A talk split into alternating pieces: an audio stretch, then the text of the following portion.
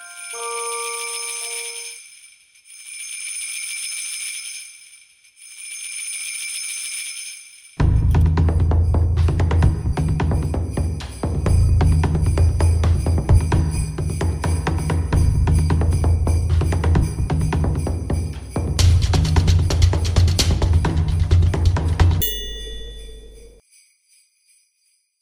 Hello and welcome to Saga Thing, where we're busy wassailing and celebrating the literature of medieval Iceland even during the holidays. I'm John. And I'm Andy. And a, a happy Yule to you. And to you. And to you. And to us all. I'm, uh, I'm just settling in for a long winter's night of, well. What, drinking? Well, that's the most important part of, of yeah. wassailing, of course. But uh, not just drinking. Also that, talking. That's more or less what wassailing is, I think. Isn't it? Well, it's, it's also drinking. about like togetherness, being together. Yes. Yes. songs, sharing tales. Drinking together. Yes, but it's not just about drinking. It's also for talking about influential holiday traditions of Icelandic literature that we may or may not have made up. Uh huh. But yes, we're also drinking. uh, what do you got? Well, I recently went up to Ohio and I got one of my favorites, uh, Christmas ale from Great Lakes Brewing Company. It's Ooh. got spices and honey in it. Very nice. It's a good one. What are you drinking? Mm-hmm. Uh, I have got a Black Manhattan. Oh, I love a Black Manhattan. All right. Yep. La, rye whiskey, some Averna, uh, some bitters, uh, homemade uh, homemade cherry. Well, well, well. good stuff. Look at you. Can't wash away the cares of the old year with a single drink, so I'll probably be having more than one. A single malt might work though. That's my hypothesis. Yes. Yeah. So, uh, so John, why uh, why are we here? Why am I talking to you tonight? uh, enjoying our friendship. yeah, I've got better um, things to do. Andy, uh, what do you know about the Yule lads? Oh, uh, I know a lot about the Yule lads, actually. Yeah. Yeah, yeah that, that, actually makes sense. It's kind of a stupid question, really. I mean, chances are, and this is you know this is a conversation John and I had uh, before recording. If you listen to this podcast, you've at least heard of the Yule Lads, I would hope. Um, or maybe their scary mother, Grýla the Troll, or their lazy father, Leppalúði. Yeah, if you haven't heard of any of them, though, that's fine. This is a sagas podcast, mm-hmm. and with the possible exception of Grýla, this isn't a medieval story. No, that that's true. Uh, but maybe, maybe it is, and we'll we'll see about that. But the good news is if you keep listening for a half hour or so, you're going to be completely misinformed about the Yule Lads, thanks to us. Uh, and you mispronounced knowledgeable. no, I, I did not. it's fair. Uh, so let's start with the basics. If you've ever been to Iceland in the fall or winter, or if you've ever looked at the more touristy section of a Reykjavik bookstore, you're probably at least a little familiar with the Yule Lads. Yes. The books about the Yule Lads feature a group of boozily cherubic gnomish characters, which I'm realizing as I say that sounds like I'm just describing the American idea of leprechauns. Or, you, or you possibly other people's idea of us, exactly. so uh, I guess if you're an American, just picture a sort of Scandinavian leprechaun, and if you're not an American, just imagine a bunch of drunk old gnomes, or us. Uh, and then stop imagining that because that's not what we're talking about here. You could also describe them as miniature Santa Clauses, at least in the modern view of them. Right, so a bunch of tiny Santa Clauses all in a row. That's right. The third, you know, I, I, in fact, if you research the the Yule Lads online, one of the things you'll often see is uh, Iceland doesn't have just one Santa Claus; we have 13 mm-hmm. So, right. I mean, that's somewhat nonsensical, but honestly, this entire episode is sort of in the key of nonsense, so that's fine. Yeah.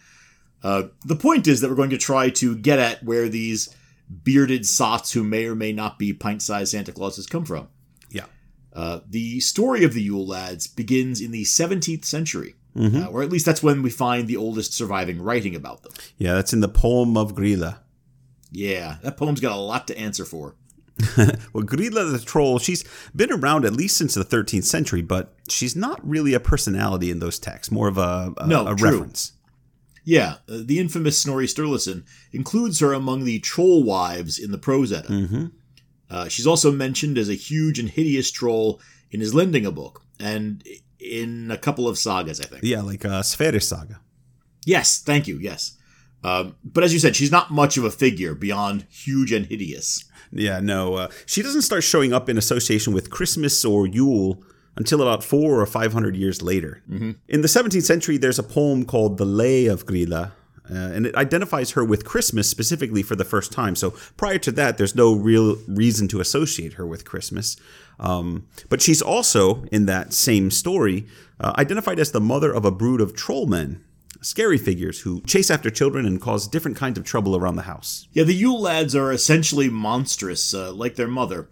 But where Grýla is a monster who eats children, the Yule lads usually just make children's lives more difficult. Usually, yeah.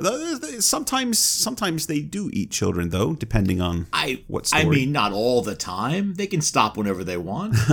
Uh, besides, they have to be a little scary. I mean, it's it's it's not a good folk tale if it's not meant to terrify children. It's the seal of quality, really. You know, it's funny you say that. You know, an actual seal of quality would also be terrifying. Well, it would never come near uh, Saga thing. Well, what would it do to the things it doesn't approve of? Oh, oh, a seal. I see what you're doing there. Yes. I like this. The pinniped of horror, something like. yes. So uh, the Yule lads are troublemakers from the 17th century. well, I mean, uh, again, sort of, but it, it's not always the same kinds of trouble, and it's not always the same number of lads, and not always the same names, because it takes a long time to figure out just how many Yule lads there are, what their names are, and so on. There used to be a lot more of them. Some lists include more than 80 distinct figures, and some of them change jobs or change sex before the story finally settles on the 13 that we now have. Yeah, and we lost a bunch of really interesting trolls along the way, by the Yeah. way. Uh, at one point, there was a lad named Lung Splatter, uh, whose lungs hung from his mouth in a bloody mass. Oh, yeah. That one is legitimately horrible. Uh, and apparently he would chase children and try to thwap them with his bloody lungs. Oh, good lord! I really like that. It's it's hilarious. I mean, one of the things that's so interesting about looking into these figures is both uh, Grýla and the different Yule lads. Uh, they were much more horrific um, in the early days when they were legitimately trying to scare children, and I think they've kind of pulled back on that quite a bit. Right. I mean, there were also some, and they were also more disgusting. I mean, you know, that's kind of just gross.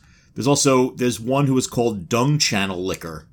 Oof. Uh, no prizes for guessing what he was into. Yeah.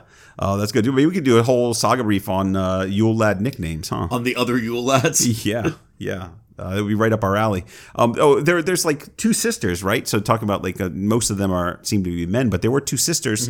Uh, one named uh, Flotnos and uh, Flotsoka, who who stole fat from the kitchen by stuffing it into their noses. How about that? Of course. Where else would you stick it? Oh, and and their socks, right? Flotsoka. Obviously. That's that's the obvious second choice. I mean, once your nose is full, you- you go to the socks. Now, now, John, why? One might ask, are we talking about the Yule lads and their origins? Well, that's a good question, but we've definitely got answers this time. What do you mean this time? Like, like we don't usually have answers for the things we ramble on about? Hmm? No, we don't. But go on. well, I'll, I'll I'll lean into the bit. All right. Well, John and I are very excited to share some important Yule Lads related news with you that we've been saving since John's trip to Iceland earlier this year. Oh yes, this has been a long time coming. There's a reason we decided to share a bit of background on the Yule lads for this Christmas season. Yes, there is.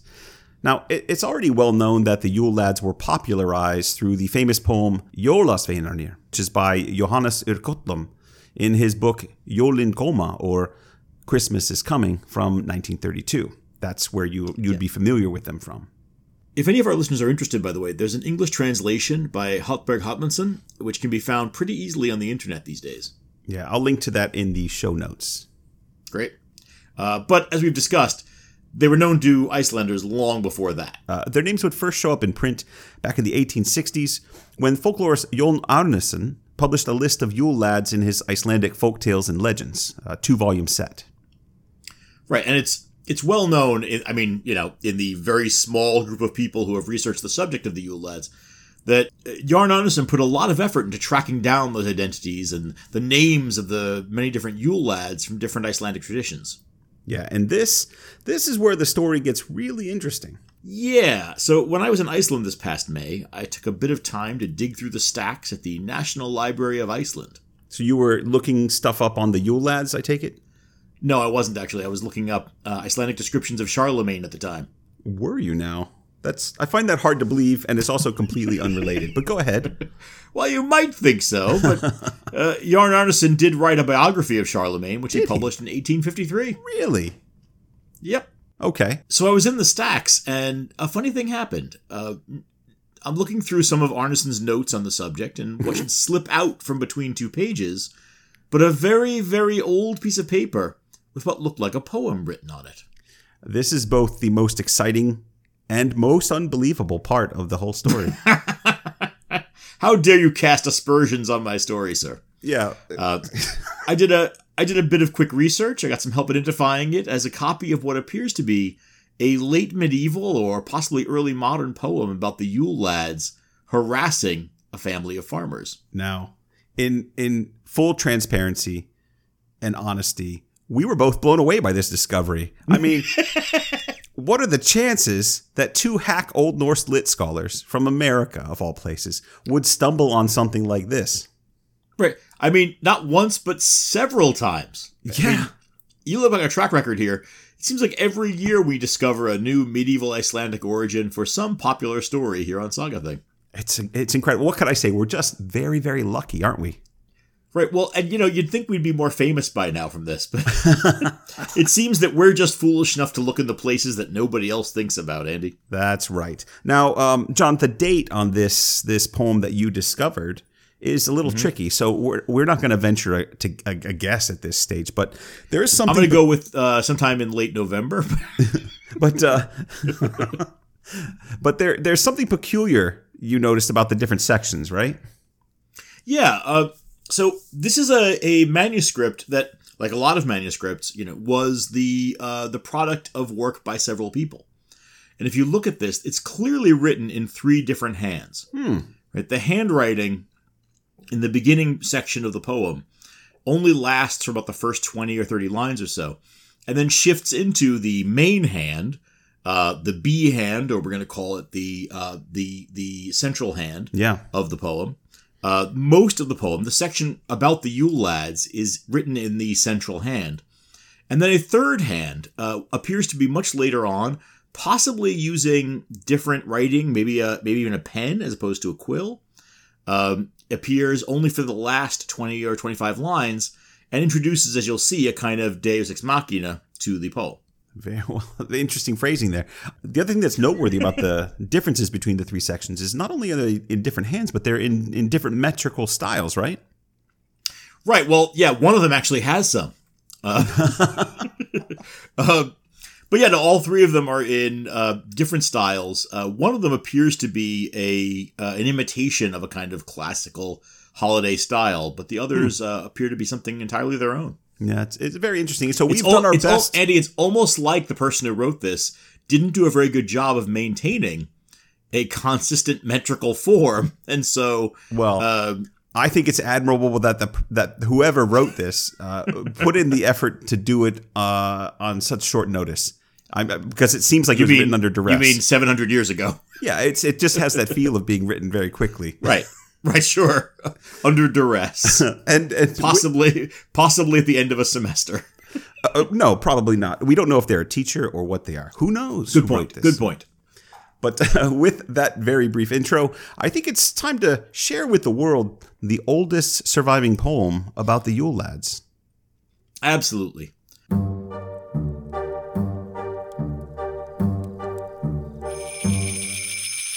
You know Sheep-Cote and Gully Hawk, and Stubby and Spoonlick, Pot Scraper, Door Slammer, Meat Hook and Bowlick. One who swipes sausages, another takes candles, one lurks at the doorway and sniffs at the handle, and one's at the window with a wink and a leer, and under the table one's scarfing your skyr. They don't mean to harm you or cause you distress. You can lock up your house, but they'll nevertheless find their way to your feast and rob your house bare. They're just hungry lads, lean, starving, and spare. They're slaves to their bellies. They don't act from spite, for their parents don't feed them as well as they might. So they roam every Yuletide because of their plight, seek a morsel or two for their large appetites. Our story begins in a time long ago when life was much simpler but harder, when farmers and families worked all the year through to add enough food to their larder. At the end of each year, at the coming of Yule, folks welcomed the chance to relax, to eat and to drink just a little too much, and to feast upon holiday snacks. On roast lamb and sweet jams, fresh cheeses and buns, on sausages, cracklings, and fish, on bacon and stew and a beef joint or two, a new treat on each well filled dish on mugs of new ale, small helpings of mead, and milk by the quart, fresh and creamy, and pots, pans, and basins yet filled with more treats, and the kitchen smells rich, hot, and steaming. As a family prepares for their Yule evening feast, the mother reminds her two young ones to fill askur bowls with good helpings of food for folks who might stop to receive them. As the bowls and the plates and the mugs are all filled and laid for the hosts and their friends, all the smells from the hearth and the sounds of sweet mirth have drawn guests they didn't intend. From outside the window, Peeper is watching, his nose pressed, his eyes all aglare. And out at the keyhole, door Sniffer is snuffling and picking each scent from the air. And as the two Yule spies make puddles of drool, a skillet of lava bread served while a portion of food from each plate and bowl is put to one side and reserved. Come, Sniffer, said Peeper, while holding his belly, lest its hungry growls give them away. We've seen what we need, and we need what we've seen. Our brothers must know straight away. Then Peeper and Sniffer return to the woods to tell their troll brethren the score, and back they come sneaking, a crowd of Yule lads, to see how they might get indoors. The plan is quite simple, the oldest lad said. We just need to get let inside. Where the food and the drink are so plentifully laid, we'll eat till we've just about died. Now follow my lead. Old Sheep-Cote Clod grinned. I've a trick that will work, smooth as silk. And he let himself into the moonlit sheepyard and helped himself to the sheep's milk. As always, he sought the drink straight from its source, where the ewe gives the lamb its first suck. But his legs were as stiff as two wood whittled canes, and he fell with a crash in the muck. Inside, the family was gathering round. In Frey's name gave thanks for the feast. When they heard a great ruckus from out in the yard, like the fall of some great monstrous beast. From outside, the family heard angry sheep bleating, outraged by young sheep-cote's intention. The farmer and son rushed out into the yard to perform an ovine intervention. They burst out the door, but the Yule lad was gone. He'd staggered away on stiff knees and as the farm door swung out wide in its hinge, the Yule lad slipped into the feast. Inside, no one knew they'd been joined by the trolls, though the farm was near stuffed with the sneaks. But it didn't take long before each of the boys made their actions like louder words speak. First, the middlemost brother, Door Slammer he's called, and a rascal he was, sneaked out back. He shut the back door, crashed it into its frame as though a strong wind had attacked. He was happiest, that one, when he could make noise, crashing portals till hinges would scream. And the household came running to see about the noise, but there wasn't a thing to be seen. Just then, inside, where the food was laid out, came a laugh and a crash and a shout, and the farmhouse was plunged into shadows as the candles and rushes went out. For brother thirteen, Kertasnika the lean, with his cackling face long and sallow, from corner to corner, took every last candle, and ate them hot to get the tallow.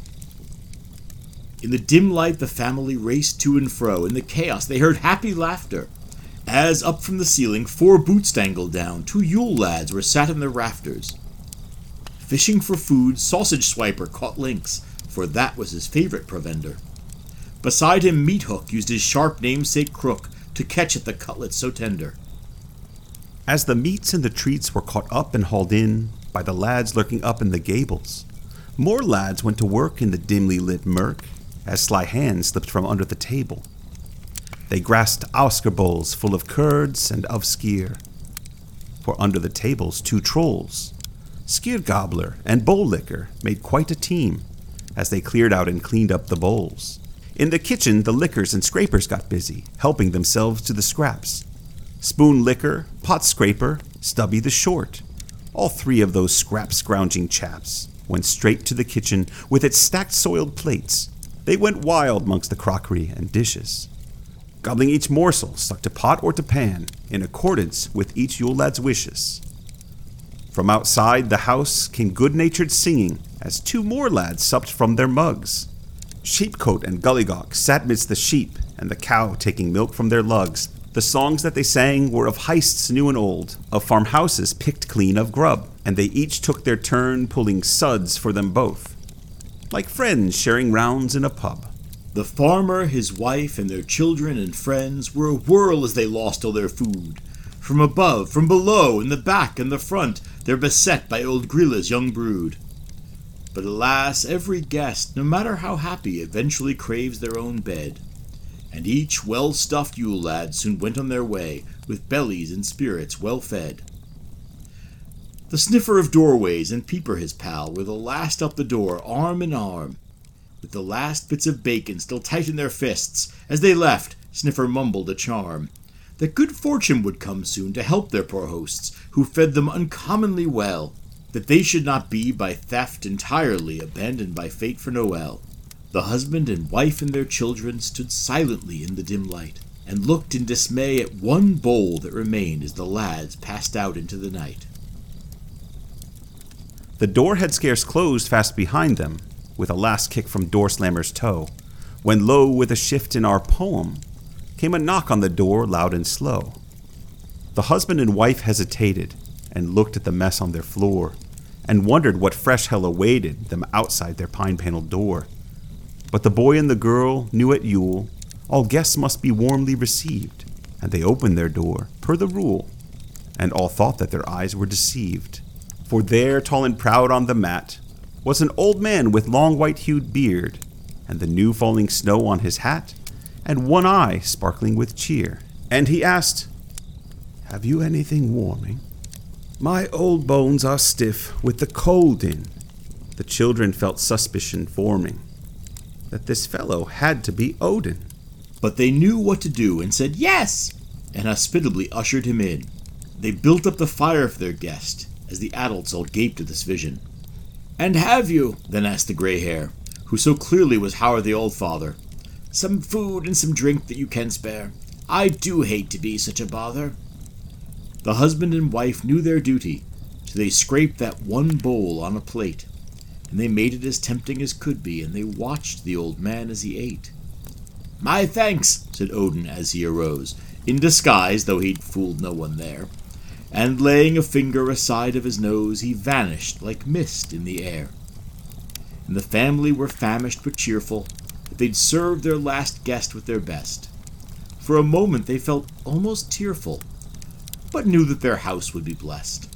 They weren't surprised when a tingle then passed through each adult and child, then with the quietest jingle their table was once again piled with every food, meat, and ale, and a few that no one there'd seen. And they said, Saw that coming, but still, it's been quite a Yuletide indeed. Out in the woods, all the Yule lads were gathered and all in good cheer as they laughed at the fun they'd all had and planned for the next house next year. Merry Christmas, everyone. Merry Christmas, everyone. Happy holidays. Gleðileg jól. And uh, we will see you in 2024. Jólasveinar einn og átta ofan komað fjöllunum Í fyrra kvöld þá ég fór að hátta þeir fundan jón á völlunum